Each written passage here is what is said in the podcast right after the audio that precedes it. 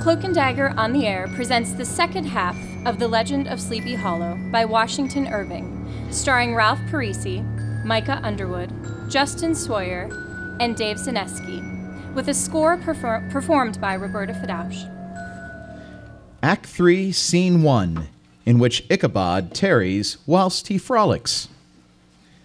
On a fine autumn afternoon, Ichabod, in pensive mood, sat enthroned on the lofty stool from whence he usually watched all the concerns of his little literary realm.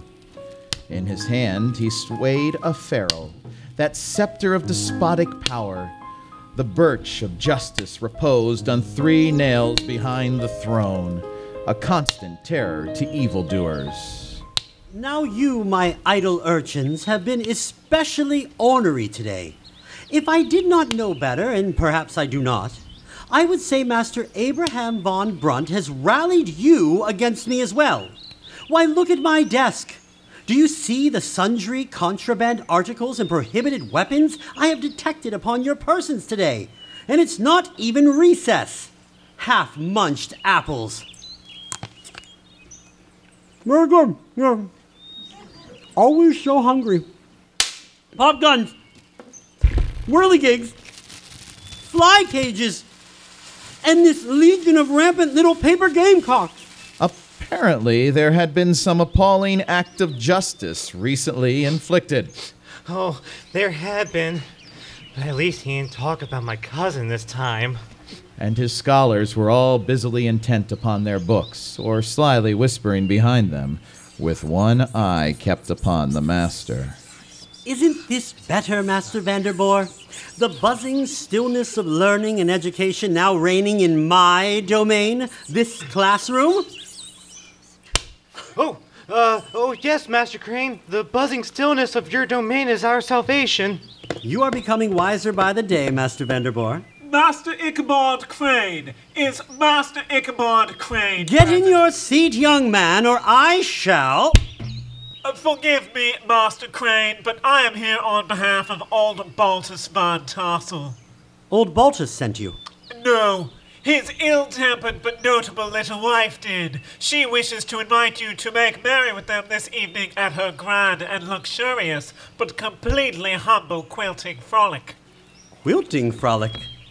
This evening, Yes, sir. and Miss Katrina, will she be there? But of course, sir. Miss Katrina will be quilting and frolicking with the rest of us. Now's my chance. Excuse me, sir. Uh, what I meant to say is, uh, I will be there. And thank old Baltus's ill tempered but notable little wife for the invitation. You're welcome, sir. But it is my chance. Brom Bones would not raise himself to such a level of sophistication as a quilting frolic. All was now bustle and hubbub in the late quiet schoolroom. The scholars were hurried through their lessons. Books were flung aside without being put away on the shelves. Inkstands were overturned, benches thrown down, and the whole school was turned loose an hour before the usual time. Bursting forth like a legion of young imps, yelping and racketing about the green and joy at their early emancipation. And now, to the toilet!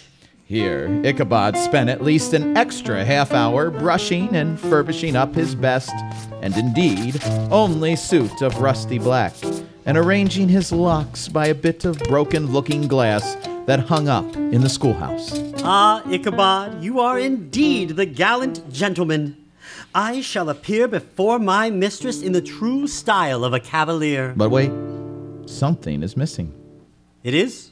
Oh, yes, if you truly intend to appear before Katrina with exquisite grandiosity, you cannot do it on foot. I cannot. You cannot. But I only have my feet by which to get me there. Unless Hans Van Ripper, Who? the farmer with whom I am domiciliated this week. He is quite the choleric old Dutchman. Use my horse to go where? To the quilting frolic? Where? The quilting frolic. Is that legal? Perfectly. Well, I can give you his gunpowder. That broken down old plow horse? The only life he's got left in him is viciousness. I've seen him throw more than one of your farmhands. Like his master. And he's so gaunt and shagged. Why, look at the ewe neck. And his head, you could use it for a hammer. And his mane is rusty, his tail is tangled and knotted with burrs. He's missing an eye, even. Like his master. I feel like he's glaring at me, like he's a spectral. I swear, there's the gleam of a genuine devil in it. Like his master. But you have at least six other steed of greater strength and nobler appearance. Gunpowder's all I could give you. And don't you judge him none, for he had fire and metal in his day. Like his master. I was a furious rider in the day, boy, and infused him with my spirit. There's more of the lurking devil in him than, than any young filly in this here countryside.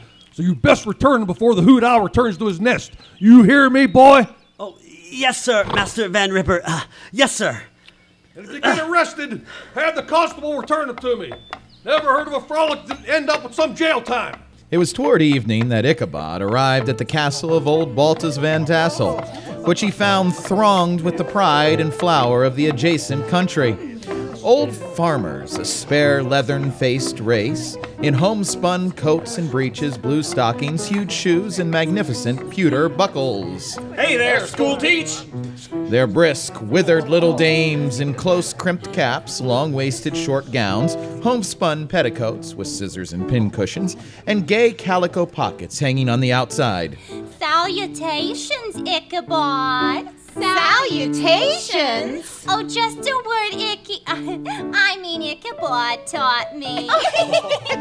Buxom lasses, almost as antiquated as their mothers, excepting where a straw hat, a fine ribbon, or perhaps a white frock gave symptoms of city innovation. oh, Ichabod! Dance with us, please! The sons in short, square skirted coats with rows of stupendous brass buttons, and their hair generally queued in the fashion of the times, especially if they could procure an eel skin for the purpose, it being esteemed throughout the country as a potent nourisher and strengthener of the hair. Icky Crane.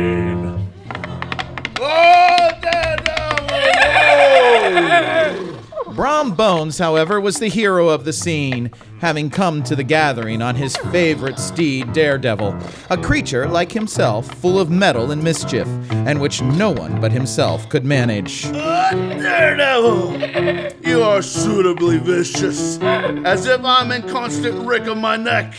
Just how I like 'em, the rock cut of your species. Look at him, Daredevil, the schoolmaster. Does he dance like Brom will dance? no. Does he charm the bevy of buxom lasses around him like Brom will charm? No. What does he do? He eats! He wages ample justice upon each dainty as if they were one of his pupils. Watch how he devours the doughty donuts, the tender oily cakes, the crisp and crumbly crullers, the sweet cakes, the shortcakes, the ginger cakes, the honey cakes, the apple pies, the peach pies, the pumpkin pies, the ham and smoked beef, the dishes of plums and pears and quinces, the broiled shattered roasted chickens. And they say Brom is disgusting and uncouth. But tonight, they will see, she will see.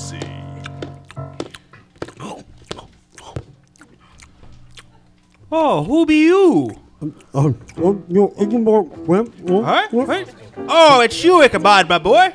And I'd recognize you anywhere, mingling higgly piggly amongst my banquet of, da- of dainties. Oh, yes, Mr. Old Bargus, and might I say how grateful I am for the generosity of your invitation. I didn't catch a word of that on account of the crumbs cascading from your cake hole. But old Baltus, he could tell your heart is dilating in proportion to your skin being filled with good cheer and your spirits as high from eating as some of these old farmers I hear from drinking. Say, have you seen my piazza? now, now, old Baltus, he do not mean to brag about As his old wealth. He Baltus do- chattered Old on, and as Ichabod's large eyes you. rolled round him as he ate, he kept thinking to himself, Yes, Ichabod, one day you will be lord of all this scene, of this unimaginable luxury and splendor. Then I'll turn my back upon the old schoolhouse, snap my fingers in the face of Hans Van Ripper and every other parsimonious patron, and kick any itinerant pedagogue out of doors that should dare to call me comrade.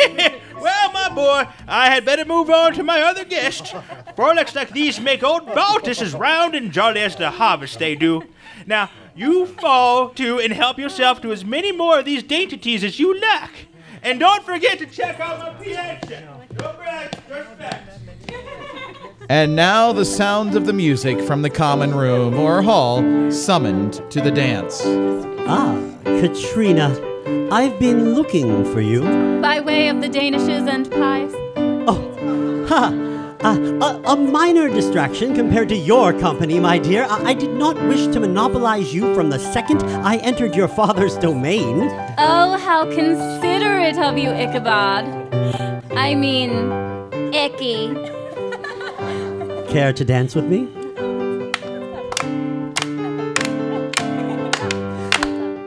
Dare say my dancing is almost as profound as my vocal powers. Well, then, as my ears hear your voice for days after, I suppose my feet will feel your dance for many days after. I warn you not to limb, not to fiber of my being is idle when I take to the floor. Little wonder with your loosely hung frame. Ah, there are advantages to being a lanky crane and not a bulky Brom, wouldn't you say? People see me dance and think the blessed patron of the dance himself, Saint Vitus, was figuring before them in person. I feel like I'm clattering, not dancing. And how could Ichabod be otherwise than animated and joyous? The lady of his heart was his partner in the dance, and smiling graciously in reply to all his amorous oglings. However, off by himself in one corner sat one Brom Bones, sorely smitten with love and jealousy. Look at that prancing trigger, stealing my bride away. Even my boot companions are smitten by his bull scutterings. A filching cove only makes me want to drink. what is this old Boltus is serving? Wine! Where's the equality rock gut? Finally. Why, thank you, thank you, thank you. I say, uh, what goes on in the piazza? What doesn't go on in the piazza? Well, it appears your father has gathered together a knot of the sager folks. No doubt they're gossiping over former times. Long, drawn out stories about the war. Fascinating. Fiction! They dress up all of their tales because they can barely remember who did what during the war, or who fought which battle, or who was at this scene of marauding, or who performed which act of border chivalry. They're nothing but refugees and cowboys who make themselves the heroes of their exploits. Fascinating. Shall we? Oh, old Baltus, he remember the story of the Fool Martin, the large, blue-bearded Dutchman, Who had nearly taken a British frigate. with, with an old iron nine-pounder from a mud breastwork. Only that his gun burst at the fifth discharge.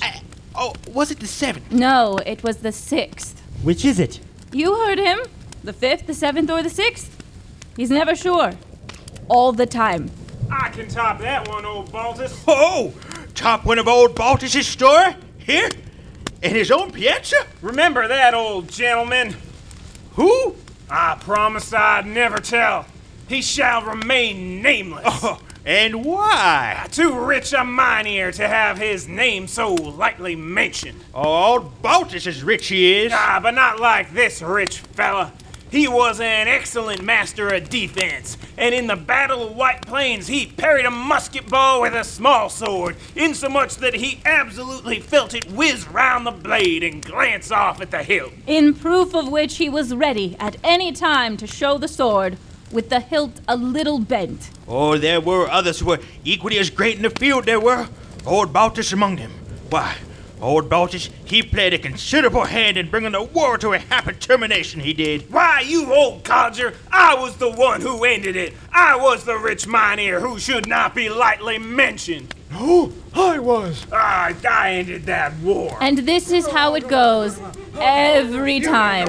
Well, the lot of you may have ended the war, but have any of you ever stared down Until one of them mentions. the headless horseman? Check. The Headless Horseman. Uh, I believe I've heard of this fellow. Who hasn't?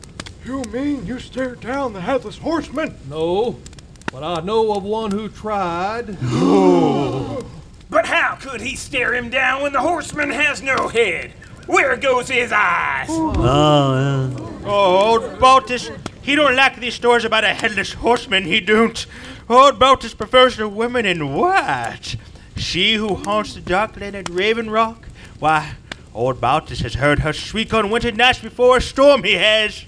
Old Baltus likes the woman in white. Hmm. Well, out with it. Who was this man of boldness and bravery? Major Andre.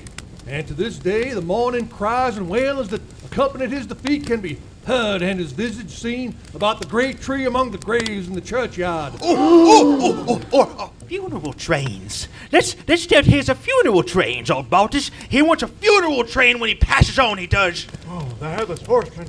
Well, he's been heard of several times of late. I hear tell patrolling the country. Why, I hear he tethers his horse nightly to that great tree. Oh. By the church! That church sits there all sequestered from civilization. No wonder it is a favorite haunt of troubled spirits. I hear he favors the wooden bridge. But old, old Baltus, he uses that wooden bridge over that deep black part of the stream. Even in daytime. I mean, the overhanging trees thickly shaded and cast a gloom all around. It gives old Baltus the goosey pimples, it does. Oh, beware then, old Baltus, lest you become like old Brower, who is a heretical disbeliever in ghosts. Oh. Old Baltus be nothing like old Brower, except for the bees and her cognomens. Your what? names. Oh. Why, old Brower met the horseman returning from his foray into Sleepy Hollow. Old Brower was obliged to get up behind him. How they galloped over bush and brake, over hill and swamp, until they reached the bridge, when the horseman suddenly turned into a skeleton, threw old Brower into the brook, and sprang away over the treetops with a clap of thunder. Oh, boy. You old men blather like bubbling shot. What? What? Who said that? Oh, it be the headless horseman himself, right here in old Baltus's piazza. He be haunting old Baltus. But how? He's headless. Where goes his mouth? I said that. Bones. Old Brower was a coward. Whoa, Brower be a coward. Then what be old Baltus, hmm? Right? This gives me pause for a little bit of self-reflection, if I don't mind so. The galloping Hessian is nothing more than an errant jockey. And how do you know this, Brom Bones? How else? I saw him with my own two eyes. One night I was returning from Sing Sing when I was overtaken by this midnight trooper. But was I cowed? No, he was not cowed. Right on keeping, companions. Instead, what did I do? Oh, Brom, he offered to race with him for a bowl of punch. Oh. And I should have won it too, for Daredevil beat the goblin horse all hollow. But, but just as they came to the church bridge, The Hessian bolted. bolted? He bolted. Vanished in a flash of fire, he did. Gammon and spinach, I say. Who dares interrupt such revelry in my name? I do, Abraham. The schoolmaster. the schoolmaster. I cannot allow you to poke Bogey in this way. Oh, you cannot, can you? Oh, you cannot, can you? I cannot. Your story is hardly believable, for I am an expert on these matters. An expert, you say, just 'cause you can quote Cotton Mather. Mather! Mather. Well, yes. And 'cause you come from Connecticut. Many marvelous events have taken place in my native state, And 'cause you clamber home like a white-leathered periwinkle every time a firefly crosses your path or a blockhead beetle goes boo. Well, I have seen many fearful sights on my nightly walks about Sleepy Hollow. Ah! So the flogger of urchins, he who lords over his one room domain with a rod and a staff to pummel them, he who drones on about his superior mind and voice, he who views himself as better than all of us while he eats freely from our cupboards. He himself would be loath to face down the headless horseman. Katrina! I have only one thing to say to that. Brum Katrina! Brum! Brum! Brum! Brum! Brum! Brum! Brum! Brum! Brum! Brum! Katrina, what are you doing? Really? You must ask. Brom This was the most exciting quilting frolic father and my ill-tempered but notable little mother have ever thrown, and it is all because of you. But they are making light of me. And they are entertaining me. Good night, Ichabod. I mean, Icky.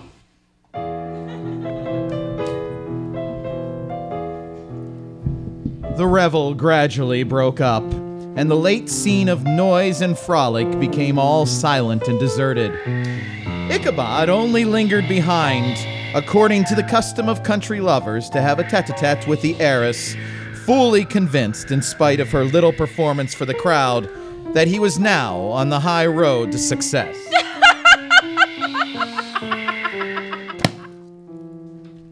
What passed at this interview, I will not pretend to say, for in fact I do not know.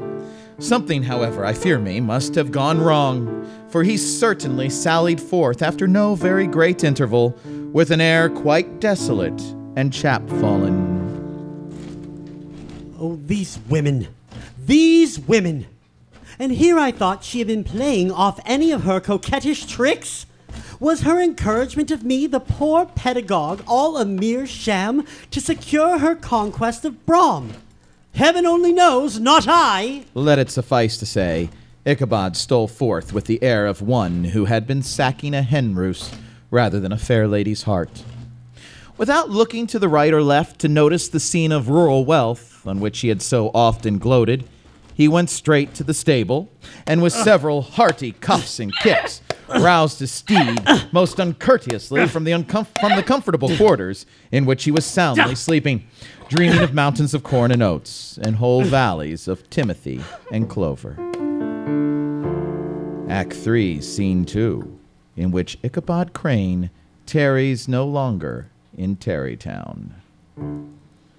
It was the very witching time of night that Ichabod, heavy hearted and crestfallen, pursued his travels homewards along the sides of the lofty hills which rise above Tarrytown, and which he had traversed so cheerily in the afternoon. This hour is as dismal as I am. Far below him, the Tappan Zee spread its dusky and indistinct waste of waters, with here and there the tall mast of a sloop riding quietly at anchor under the land.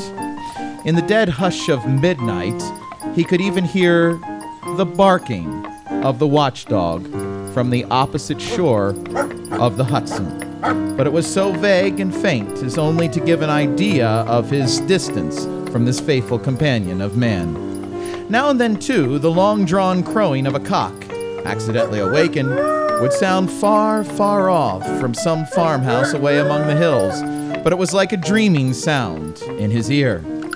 No signs of life occurred near him, occasionally the melancholy chirp of a cricket or perhaps the guttural twang of a bullfrog from a neighboring marsh, well, as if sleeping uncomfortably and turning suddenly in his bed.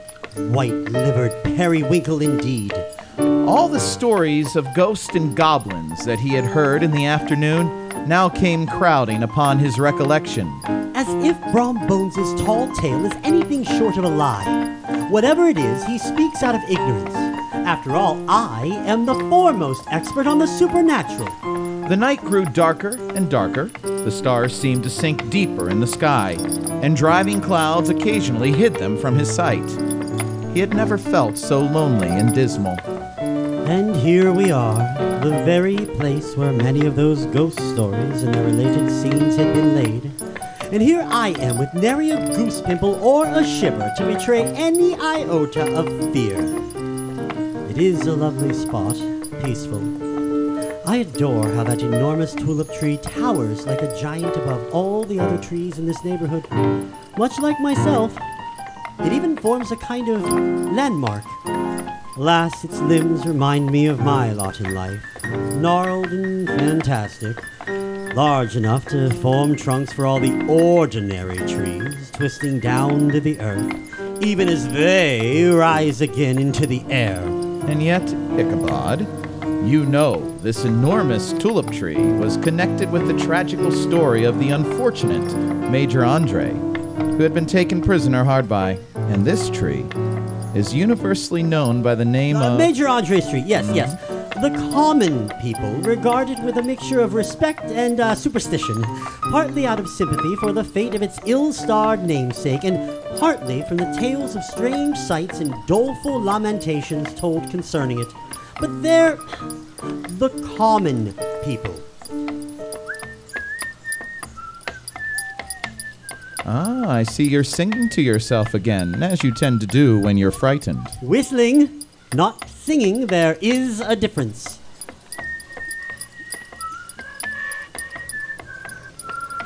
What was that? What was what? The, there, the tree. It's answering my whistle. It's but a blast, but it, it sweeps sharply through the dry branches. I, what is that? Oh, what is what? Don't you see it? Something white hanging in the midst of the tree. Ah, ah, ah, oh, Ichabod, you are allowing those tales of this evening to overtake you. Uh, it's nothing more than a place where the tree had been scathed by lightning and, and the white wood laid bare. What now? Did, did, did you hear that? That groan? Now look closer, Ichabod. Oh, it, it is but the rubbing of one huge bough upon another as they're swayed about by the breeze. Silly me. Giddy up, gunpowder. Ichabod passed the tree in safety. But new perils lay before him, about 200 yards in front of him, actually. There, a small brook crossed the road and ran into a marshy and thickly wooded glen, known by the name of. Wiley swamp, yes, yes, yes. A, a few rough logs are laid side by side and serve for a bridge over this stream. Uh, most convenient. Yes, but notice on that side of the road where the brook enters the wood, a group of oaks and chestnuts matted thick with wild grapevines. Oh, notice how. Uh, throw a cavernous gloom over it. Yes, yes, yes. But the common people feel passing this bridge is the severest trial. Uh, it was at this identical spot that the unfortunate Andre was captured, and under the covert of those chestnuts and vines were the sturdy yeomen concealed who surprised him. Ever since, this has been considered a haunted stream, and fearful are the feelings of the schoolboy who have had to pass it alone after dark. Uh, but I am no schoolboy. I am a. Schoolmaster? Precisely. What is that? What is what? Is that your heart we're hearing? My heart? Now who's hearing things? Oh, perhaps you are a little fearful, Ichabod. Ridiculous! Perhaps you are summoning up all your resolution. Giddy up, gunpowder! We must dash briskly across that bridge! Giddy up! No, you perverse old animal! Not the broadside against the fence, but across the bridge! Ichabod, whose fears increased with the delay, jerked the reins on the other side and kicked lustily with the contrary foot. It was all in vain.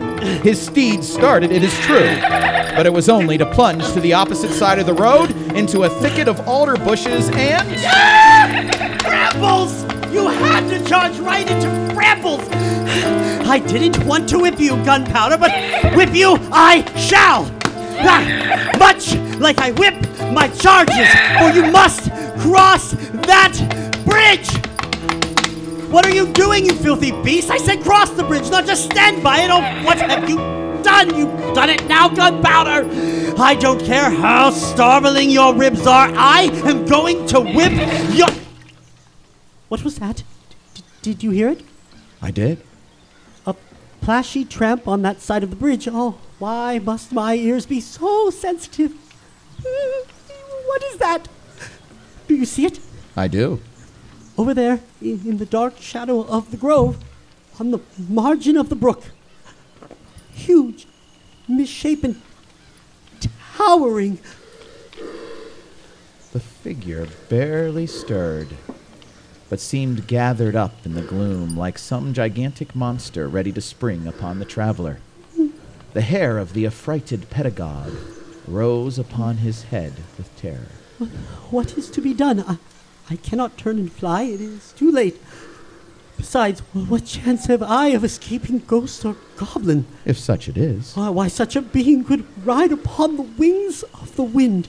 Summoning up, therefore, a show of courage, Ichabod demanded in stammering accents, Who, who, who are, are you? Did you not hear me? Who are you? Yeah! Uh, uh, uh, giddy up, gunpowder! Giddy up! You won't answer me either. You're as inflexible as that specter! A mighty fortress is our God.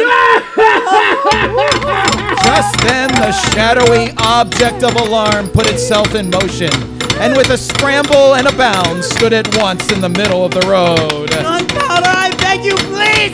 Giddy up! Though the night was dark and dismal, yet the form of the unknown might now in some degree be ascertained. He appeared to be a horseman of large dimensions, mounted on a black horse of powerful frame. He made no offer of molestation or sociability, but kept aloof on one side of the road, jogging along on the blind side of old Gunpowder, who had now got over his fright and waywardness. Sir, I thank you for accompanying me at this hour, but I assure you I have no relish for a strange midnight companion. Let us part ways and retire to our respective abodes. Perhaps Brom Bones wasn't entirely afield in describing his encounter. Perhaps the only way to divest myself of you is to race. Giddy up, almighty steed, and let us leave this specter behind. show, gunpowder, good show. Like the wind we whirl and blow, leaving Satan's minion mired in the mist. What's this?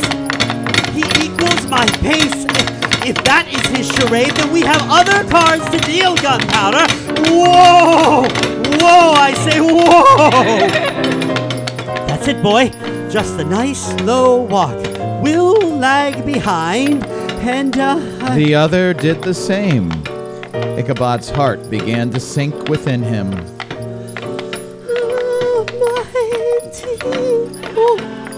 As Ichabod attempted to resume his psalm tune, but found he could not utter a stave for his parched tongue clove to the roof of his mouth, he noticed something in the moody and dogged silence of this pertinacious companion that was mysterious and appalling. It was soon fearfully accounted for. On mounting a rising ground which brought the figure of his fellow traveler in relief against the sky, he found it to be gigantic in height and muffled in a cloak. Ichabod was horror struck on perceiving that, He is indeed headless! But his horror was still more increased on observing that. He's carrying his head before him on the pommel of his saddle! His terror rose to desperation. Get me up, gunpowder! Get me He rained a shower of kicks and blows upon Gunpowder, hoping by a sudden movement to give his companion the slip. But the specter started full jump with him. Ah! Away then they dashed through thick and thin, stones flying and sparks flashing at every bound. Ichabod's flimsy garments fluttered in the air as he stretched his long, lank body away over his horse's head in the eagerness of his flight. up ahead is the road that leads to Sleepy Hollow. We'll take that road and. Gunpowder, are you possessed with a demon? The turnoff is in the opposite. No, no, not downhill. Not this road. For this road wound through a sandy hollow shaded by trees for about a, a quarter of a mile, where it crosses the bridge from the Goblin Story. and just beyond swelled the green knoll on which stood The church, and the graveyard. as yet the panic of the steed had given his unskillful rider an apparent advantage in the chase. But just as he had got halfway through the hollow, the girths of the saddle gave way. Oh, easy, boy, easy. It's slipping from under me. He seized it by the pommel and oh. endeavored to hold it firm, but in vain, and had oh, just time to save himself by clasping old gunpowder round the neck when the saddle fell to the earth and he heard it trampled underfoot by his pursuer. Hans Van Ripper's wrath will be upon me. That was his Sunday saddle. Oh, God, what am I thinking? This is no time for petty fears.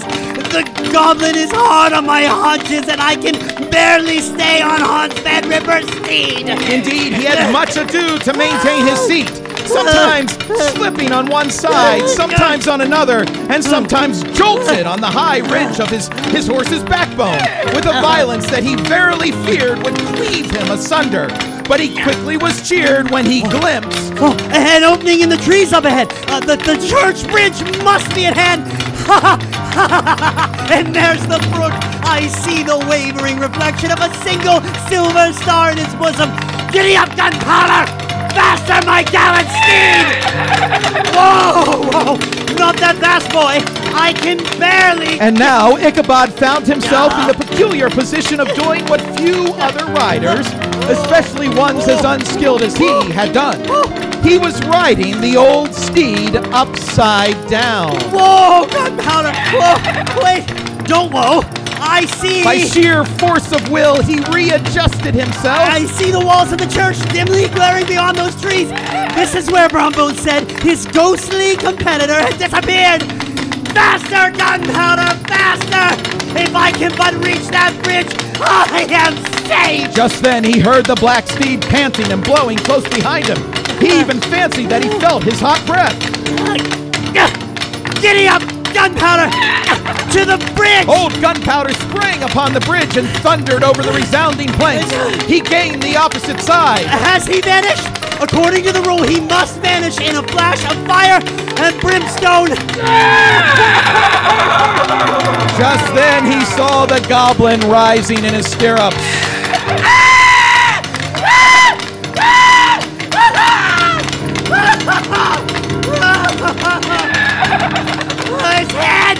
He's hurling his head at me! Ichabod endeavored to dodge the horrible missile, but too late! It encountered his cranium with a tremendous crash! He was tumbled headlong into the dust, and Gunpowder, the black steed, and the goblin rider passed by like a whirlwind. Ah. Well, there you are, my gallant steed, dining at your master's gate. What, what, what has happened to you? No saddle? Bridle under your feet? that accursed schoolmaster.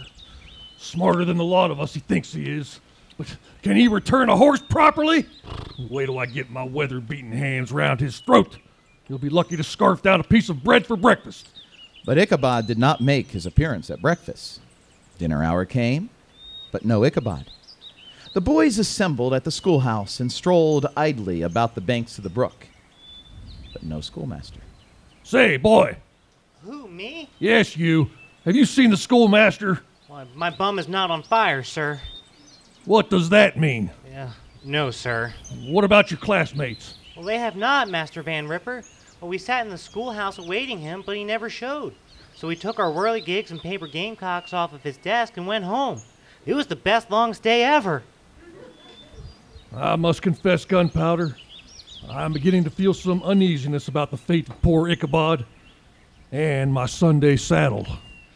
An inquiry was set on foot, and after diligent investigation, they came upon his traces.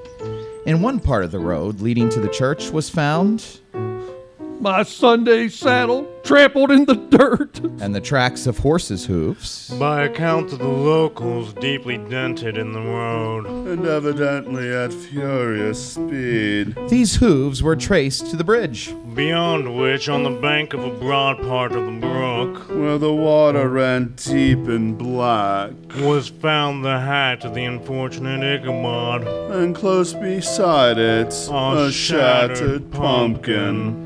The brook was searched, but the body of the schoolmaster was not to be discovered.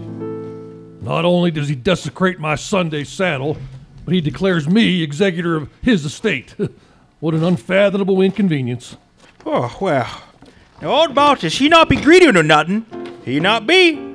But I always be looking for some new items to store in my piazza. I always be. You want this junk? Oh, old Baltus, he wants everyone's junk, he does. Although he prefers to call it worldly effects. More respect that way, you see. Whatever. You can have it all for the price of a new Sunday saddle. Done. Old Baltus, he has many Sunday saddles. No brag, just fact. Now, what do you got there? Yeah, That ain't much. Two, sh- two shirts and a half. Oh, those be nice. Especially the half. Old Baltus likes to bear his midriff in the hot throes of summer. Two stocks for the neck, uh, a pair of two of worsted stockings, an old pair of corduroy small clothes, a rusty razor, Oh, old Baltus needs a rusty razor. a book of psalm tunes full of dog's ears, and a broken pitch pipe. Oh, old Baltus never smoked himself an old pitch pipe before. First time for everything, I suppose.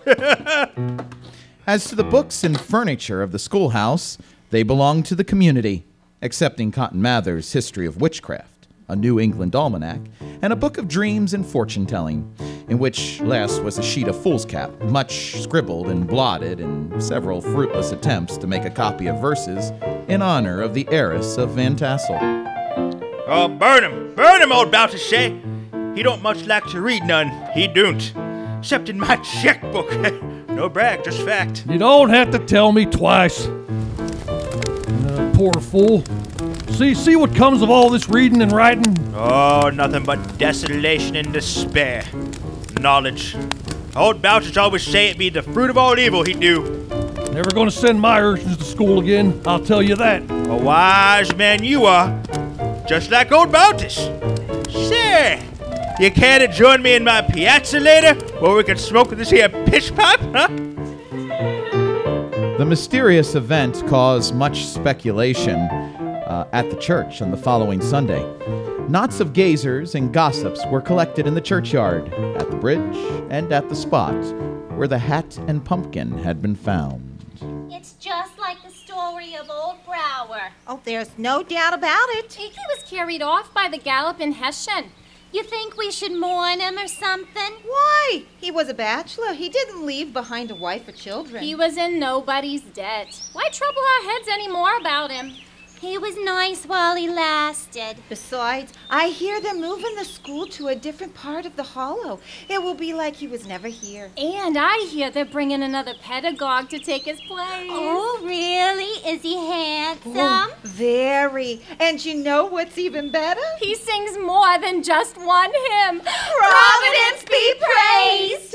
It is true, an old farmer who had been down to New York on a visit several years after, and from whom this account of the ghostly adventure was received, brought home the intelligence that Ichabod Crane was still alive, that he had left the neighborhood partly through fear of the goblin and Hans Van Ripper, and partly in mortification at having been suddenly dismissed by the heiress, that he had changed his quarters to a distant part of the country, had kept school and studied law at the same time, had been admitted to the bar, turned politician, electioneered, written for the newspapers, and finally had been made a justice of the 10 pound court. It is true that the old farmer relayed such news. As for Brom Bones, Brom, Bones. Thank you. Yes, it's true that shortly after my rival's disappearance, I conducted the blooming Katrina in triumph to the altar. What can I say? I'm bored, the pickings are slim, and I must have babies. At least that's what father tells me. Oh, old Baltus. He wants to be a granddaddy, he do. The old country wives, however. Wait a second. Yes? Ask me about the pumpkin. Oh, yes, ask, him, ask him, ask him. Uh, the pumpkin.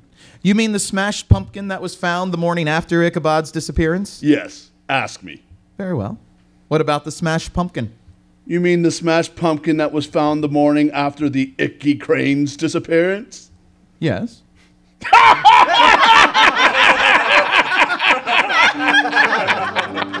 Which is why some were led to suspect that Brom Bones knew more about the matter of Ichabod Crane than he chose to tell. The old country wives, however, who are the best judges of these matters, maintain to this day that Ichabod was spirited away by supernatural means. Just like my Hiram used to say. Oh? Uh, what did your Hiram used to say? We don't talk about that, Dietrich. Do be a good boy, though, and check those apples, please. We don't want to overcook them. We do have our heart set on Dutch apple pie. I had to fall for it. The legend of Sleepy Hollow is a favorite story often told about the neighborhood round the winter fire evenings. The bridge became more than ever an object of superstitious awe, and that may be the reason why the road has been altered of late years, so as to approach the church by the border of the mill pond. The schoolhouse, being deserted, soon fell to decay and was reported to be haunted by the ghost of the unfortunate pedagogue. And the plowboy, loitering homeward of a still summer evening, has often fancied his voice at a distance, chanting a melancholy psalm tune among the tranquil solitudes of Sleepy Hollow.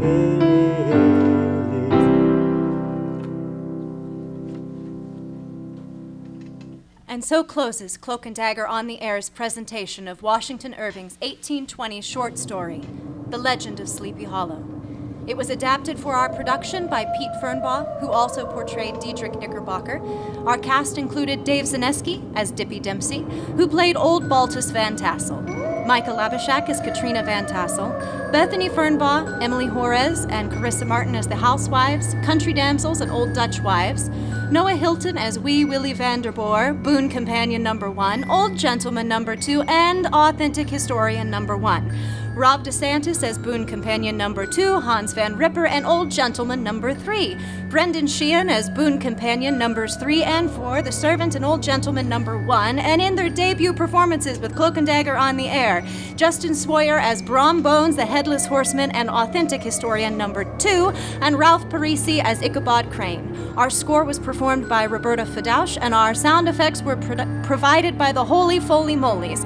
Carissa Martin is our sound effects director, and Shane Meredith, our sound manager. Today's episode and all episodes of Cloak and Dagger on the air can be heard on Midnight Scario, a podcast devoted to seeing reality through the third eye. Midnight Scario can be found on iTunes and Stitcher, and don't forget to like and follow their Facebook page. The Cloak and Dagger on the Air theme, The Sealed Kingdom, is an original composition by Adrian Von Ziegler and used with permission of the artist. Adrian's work can be found on iTunes and YouTube. Cloak and Dagger on the Air is a presentation of future past productions. Our acting troupe is the Wayward Saints. Pete Fernbaugh is our writer and executive producer. All original material in this program is copyright 2019, Pete Fernbaugh, and all original music is copyright 2019, Roberta Fadausch. For more information on upcoming Cloak and Dagger productions, please like and follow our Facebook page. Just search for the Ohio Valley Cloak and Dagger Company. And join us tonight, Saturday, October 26th at 7 p.m. at the Weirton Area Museum and Cultural Center for another production of Cloak and Dagger on the Air. This one titled Nevermore, in which we'll present adaptations of several Edgar Allan Poe stories and poems. R.J. Gaudio Troubadour will provide a set list of classic Americana music beginning at 6:15. And on Friday, November 22nd at 7 p.m. at the Ashley Marie Performing Arts Center, we'll present Holmes and Watson in The Red-Headed League, starring John E. Riley as Sherlock Holmes and Robert Gaudio as Dr. John Watson. Special thanks to Jen Sesta and the main library of the Public Library of Steubenville and Jefferson County for hosting Cloak and Dagger on the air this month. And thank you so much for listening. Until next time, we remain your obedient servants. Good day.